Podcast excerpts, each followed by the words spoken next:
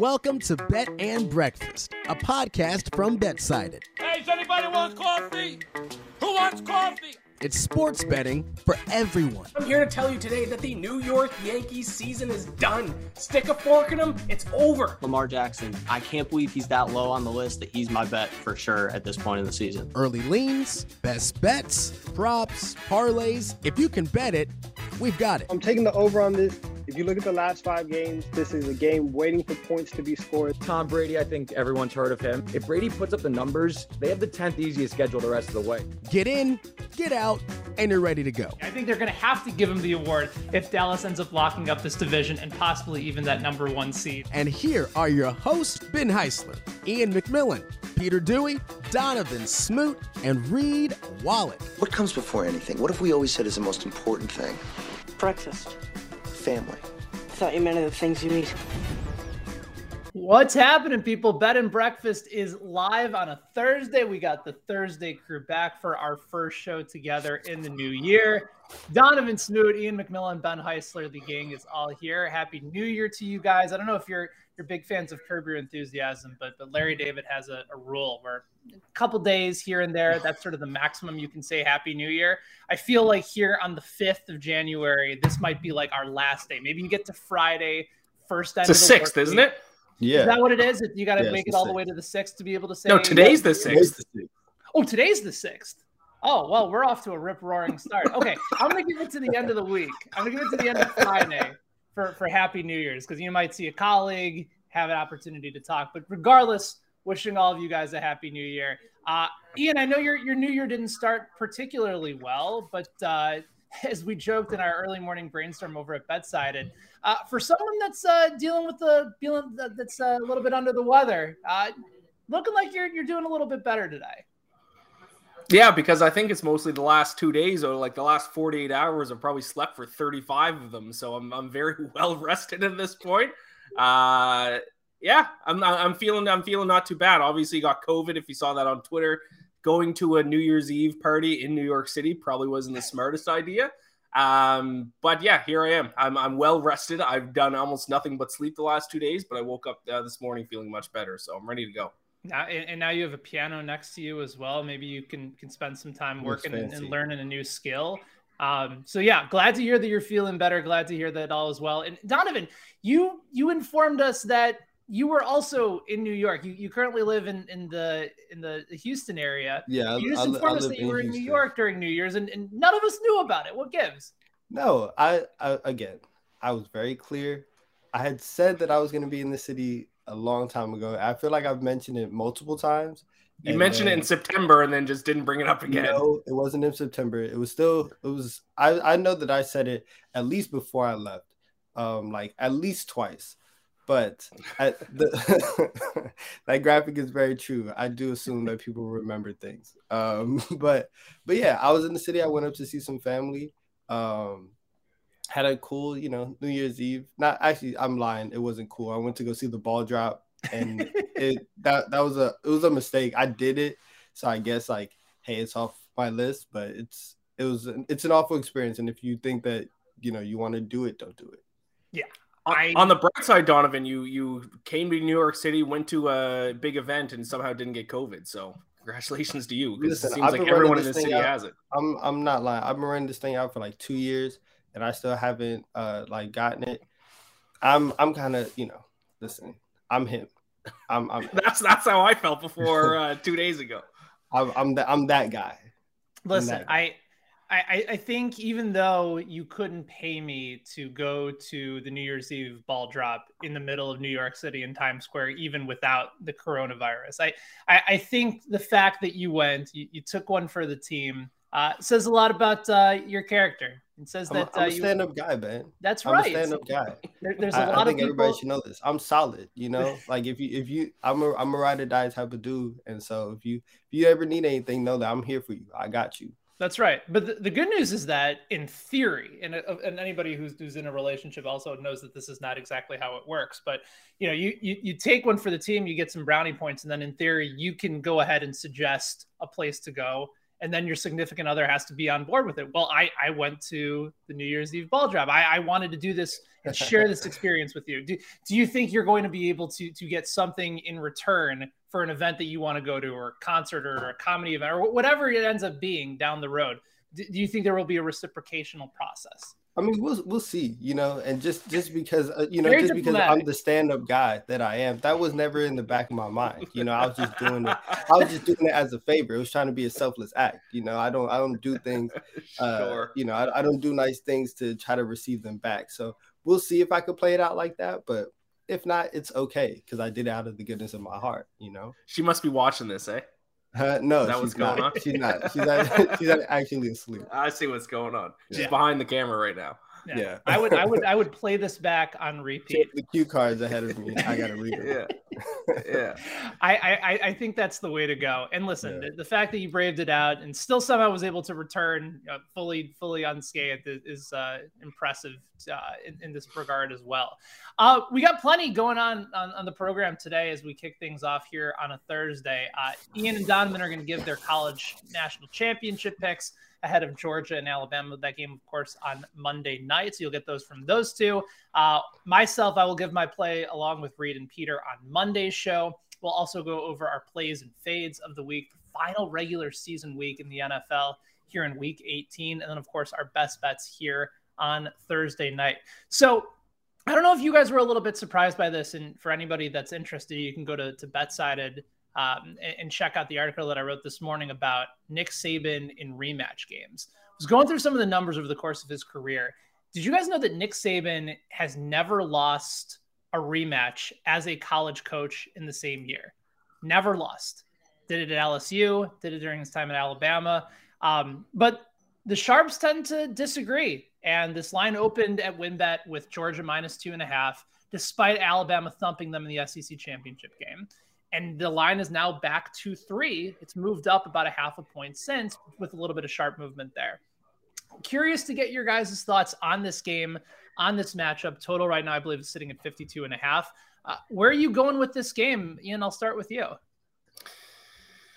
Yeah, you know what? I, I want to go with Georgia because I do think they are the better football team, and I am that underreact guy, and I really try not to put too much stock into one game because just weird things happen in one game. I mean, it, it, things change in different games, but what I think is probably the best bet, which is the one I'm going to go with, is the under, under fifty-two.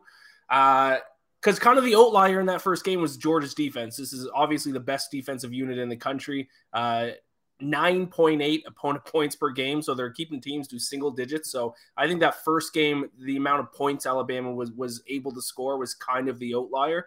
Alabama could still win this game, uh, but I think it's going to be a, a much more of a low-scoring affair. So as far as the spread, I would lean Georgia, uh, but I think I like the under quite a bit more. So I'm going to go under fifty-two, but that's – it's not a fun bet to root for in a national championship game. I recognize that, but I think it's the best bet to make. Yeah, the over actually hit, and, and shout out to uh, Brian Jeffra for, for noticing this.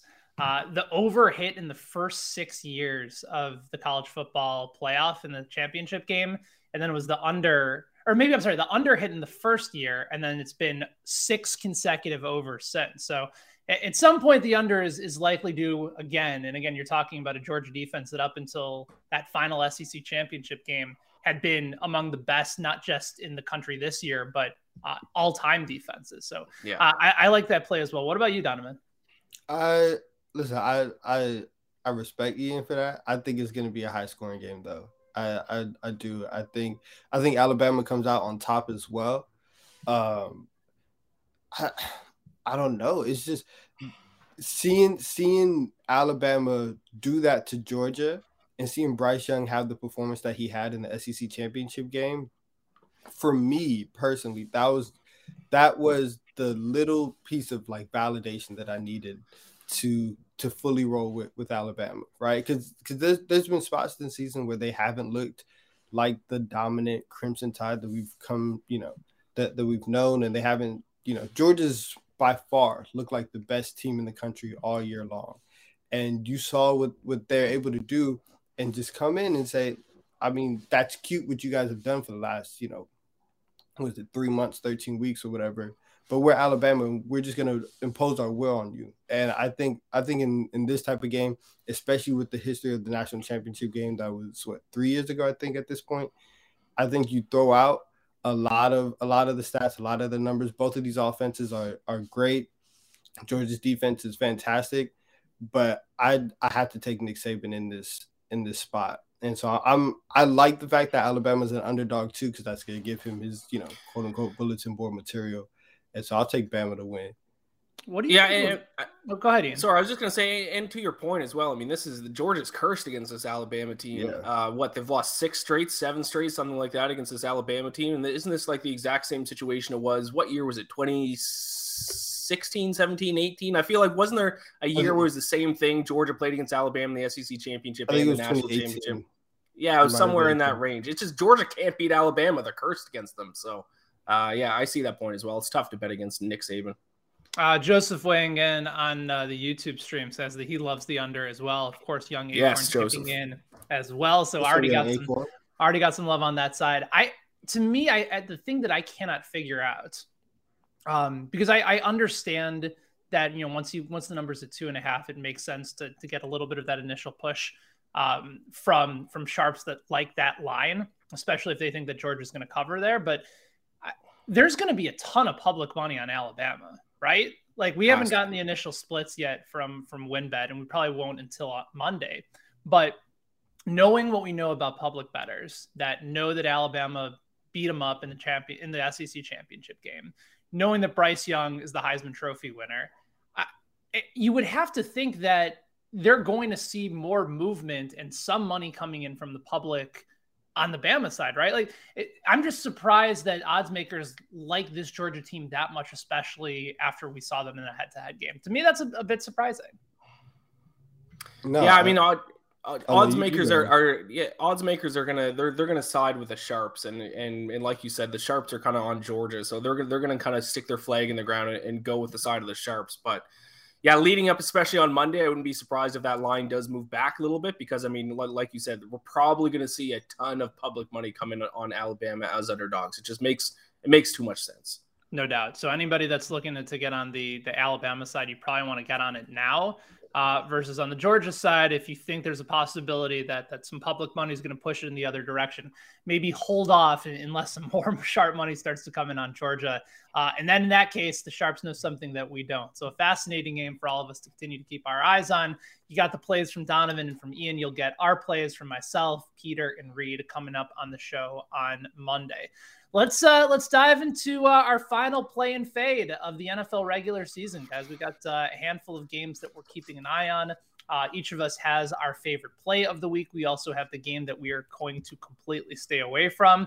Uh, and Donovan's going to kick us off with uh, the first game of the slate here in Week eighteen with the uh, Kansas City Chiefs and the Denver Broncos. Who do you like? Yeah, the Chiefs are going to blow the Broncos out the water. Uh, like they're they're they're, they're a ten point favorite. This this game, it's it's first of all, it's already weird because it's at three thirty on a Saturday, and that's just like unnecessary. But the, the Chiefs' offense is is one of it's a top five offense. We all know how explosive they are. They're they're the best team in the league on third down, which is insanely critical, especially against a really good defense like Denver. If you can stay on the field, you can you can push them into that red zone. That's going to be great. The Broncos' offense is not going to be able to, to keep up with them. If Drew Lock is, is that quarterback, you know how you know how it's going to go. And so, I think this week still still having a chance to play for the number one seed, um, not having to play Jamar Chase is going to be a, a really big boost for the Chiefs' defense. Um, you know, they've won four straight divisional games since dropping that that game to the Chargers. So I think that they end the season strong. They make that final push. And they get back on track after um, after that Cincinnati loss. So I'm gonna I'm gonna play the Chiefs minus ten. My fade of the week, the one that I'm gonna stay away from, uh, I'm staying away from the Saints minus four. I don't I don't trust the Saints on anything over a field goal. Uh, their last three games, they've combined to score thirty points in three weeks. Right, they're averaging ten points a game. This offense is not good. The defense is carrying them. And I I know that the Falcons are a bottom five offense, but they they beat the Saints earlier this year, right? It was a shootout. And it's it's this division rivalry and they have a chance to play spoiler and keep the Saints out of the playoffs. I really think that that this game is going to be closer than, you know, than four points. I, I don't trust Taysom Hill as as the quarterback here.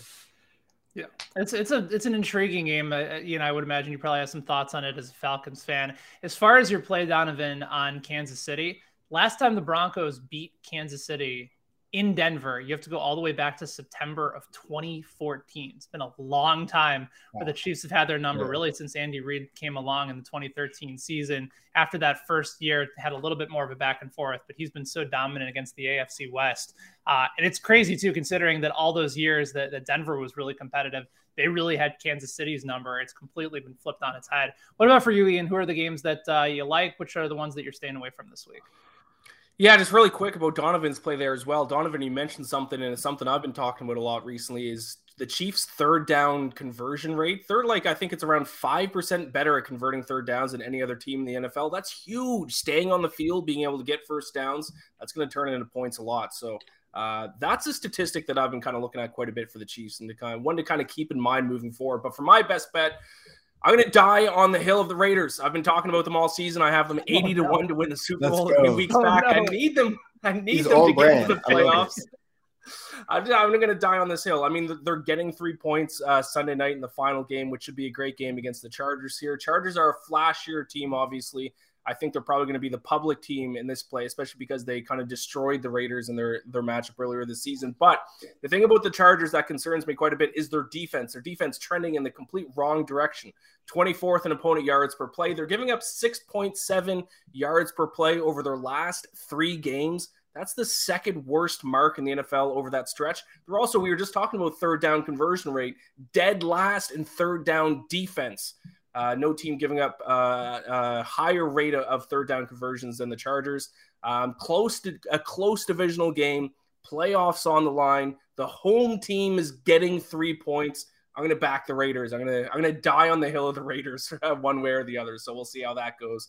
Uh, the game that I'm fading is gonna be the Bucs against the Panthers. Who knows what's going on with the Bucs right now? Dealing with a ton of injuries, dealing with this whole Antonio Brown issue. Who knows what that locker room's feeling like right now, right. heading into the last week of the season? Who knows really how much they really need to win this game? Obviously, they can improve their seating a little bit, uh, but not a ton. So uh, the spread's just uh, one point over that magic number of a touchdown. And don't forget, even though uh, how bad of a team the Panthers is, still have one of the best pass defenses in uh, in the N F L. So they're probably going to be able to do at least some kind of damage against Tom Brady without really any of his weapons offensively. So uh, that game would be the stay away for me this week.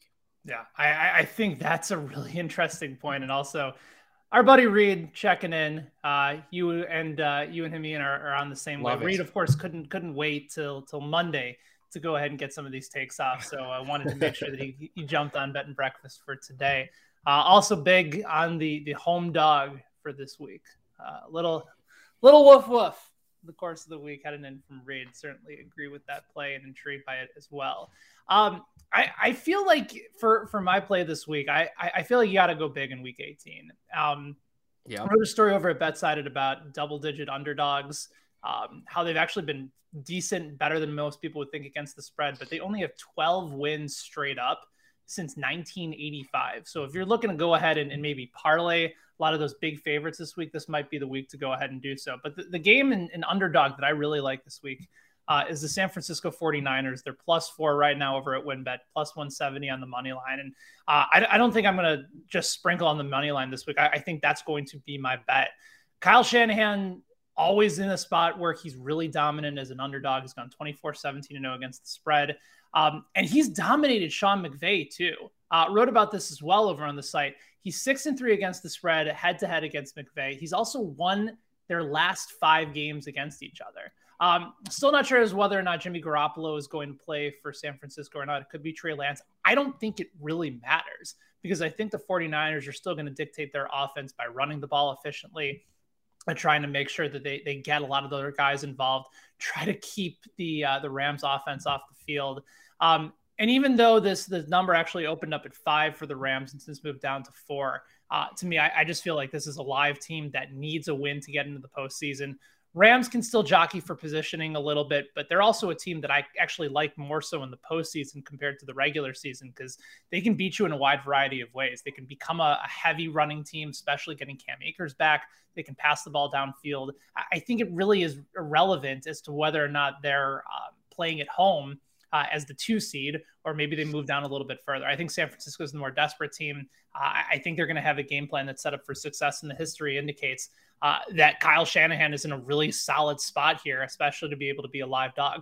As for the game that I'm fading, have you guys been following the story about what's happening in, in Jacksonville this week? They're hosting the yes. Indianapolis Colts. They're fifteen-point dogs at home. And thousands of Jacksonville Jaguar fans are oh, yeah. showing up wearing clown costumes to protest Shad Khan uh, keeping the Trent Balke, the general manager, around. I don't know whether or not the clown effect is going to motivate the Jacksonville players to be a little bit better. The Colts haven't won in Jacksonville in about six years. Crazy as it sounds, they just have had issues playing in that stadium. Um, I'm certainly not going to back Jacksonville, and I don't feel like I really want to back the Colts as fifteen-point favorites either. So this feels like a complete and total stay away from me. I have a feeling, a little inkling, that the clown effect is actually going to be helpful for Jacksonville, and I, I think they might surprise a little bit. They're not going to win, but they might cover, but still a game that based on other the fact that, that people are going to be dressing up for this game, uh, I, I really have no strong play either way. Ian, I, I know you bet every game. Do you have a lean on this one? Yeah, I'm gonna go Jaguars. I mean, two touchdowns, too many points. I'm not. I'm not a believer in the Colts, and I think, uh, if I remember correctly, excuse my COVID brain if this is wrong, but I think the Jaguars are like ten one and one or eleven one and one against the spread in their last like eleven or twelve games against the Colts. So uh, I'll ride that trend. Yeah, especially considering the fact that a lot of those games have come in Jacksonville, and the Colts haven't won there in several years. So, so the, the numbers and the logic would would make sense. Uh, let's dive into best bets for today. We got plenty on the slate. Uh, a lot of interesting matchups that we can dive into for today. Um, so let's uh, let's start things off uh, with you, Donovan. You're looking at the N B A tonight. Who do you like? I like the Warriors minus two and a half versus the Pelicans. So Steph got hurt last night. Um, he has a he has a, a quad contusion, um, and and Steve Curry was saying that you know those things usually get worse overnight, and with travel and flying, that it looks like he's not going to play tonight. Um, so that's why this line is is down this low, but. I, I still think that the Warriors are gonna are gonna be just fine. Jordan Poole and Andrew Wiggins are still there. They also had bad. The whole team just had a bad night last night against um against Dallas, and so I think that this is a really good spot for them to bounce back. They are, you know, the Warriors. Are, they've played only two games without Steph this year, and they they're one and one. Um, this line actually opened up at minus three. They're down to to minus two and a half, which makes you know I'm I'm really excited about that. I think what. I think what really is going to happen tonight is that you're going to see Draymond run full point guard. And a lot of times it's like a two-man game with him and Steph, or, you know, if Steph is off, then Draymond can come and do it and, you know, do that for a couple of minutes. He's going to be the point guard tonight. I think the offense is still going to run pretty smoothly. Um, you've seen in, in a lot of moments this year that the Warriors system, as long as they have one of those two guys in either Steph or Draymond, they still know how to play basketball the way that they want to. And so I think even on the road against a Pelicans team that isn't that good, um, they've been playing better as, as of late, but they're still not, you know, they're still not not great. Um, so I'll, I'll take the Warriors minus two and a half. Yeah, and actually that line has even moved a, a half a point in your direction, Donovan. The Warriors are now minus two uh, as of just a, a couple yeah, seconds that. ago. Over at WinBet. So even more incentive to jump on, especially if you think the Warriors, uh, knowing the type of brand of basketball that they play, can be able to go ahead and cover those just a couple points on the road. Uh, Ian, you're looking at college basketball, Big Ten slate tonight. Who do you like? Yeah, I'll keep this one short and sweet. Going to go Illinois minus eleven against Maryland tonight. Some Big Ten action. Uh, first point, big shooting advantage for Illinois. twelfth in the country in effective field goal percentage. Maryland all the way down at two hundred forty-first.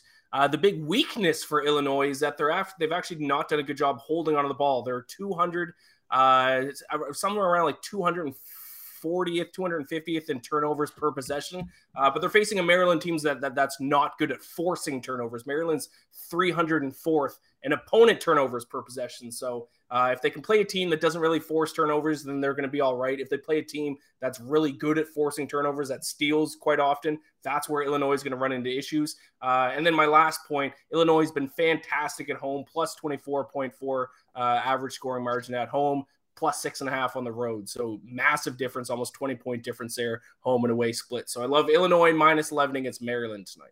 Yeah, and Maryland got off to a fast start in their game against Iowa earlier this week, ended up just barely covering the spread on the road there. Good opportunity to go ahead and go against them as well tonight.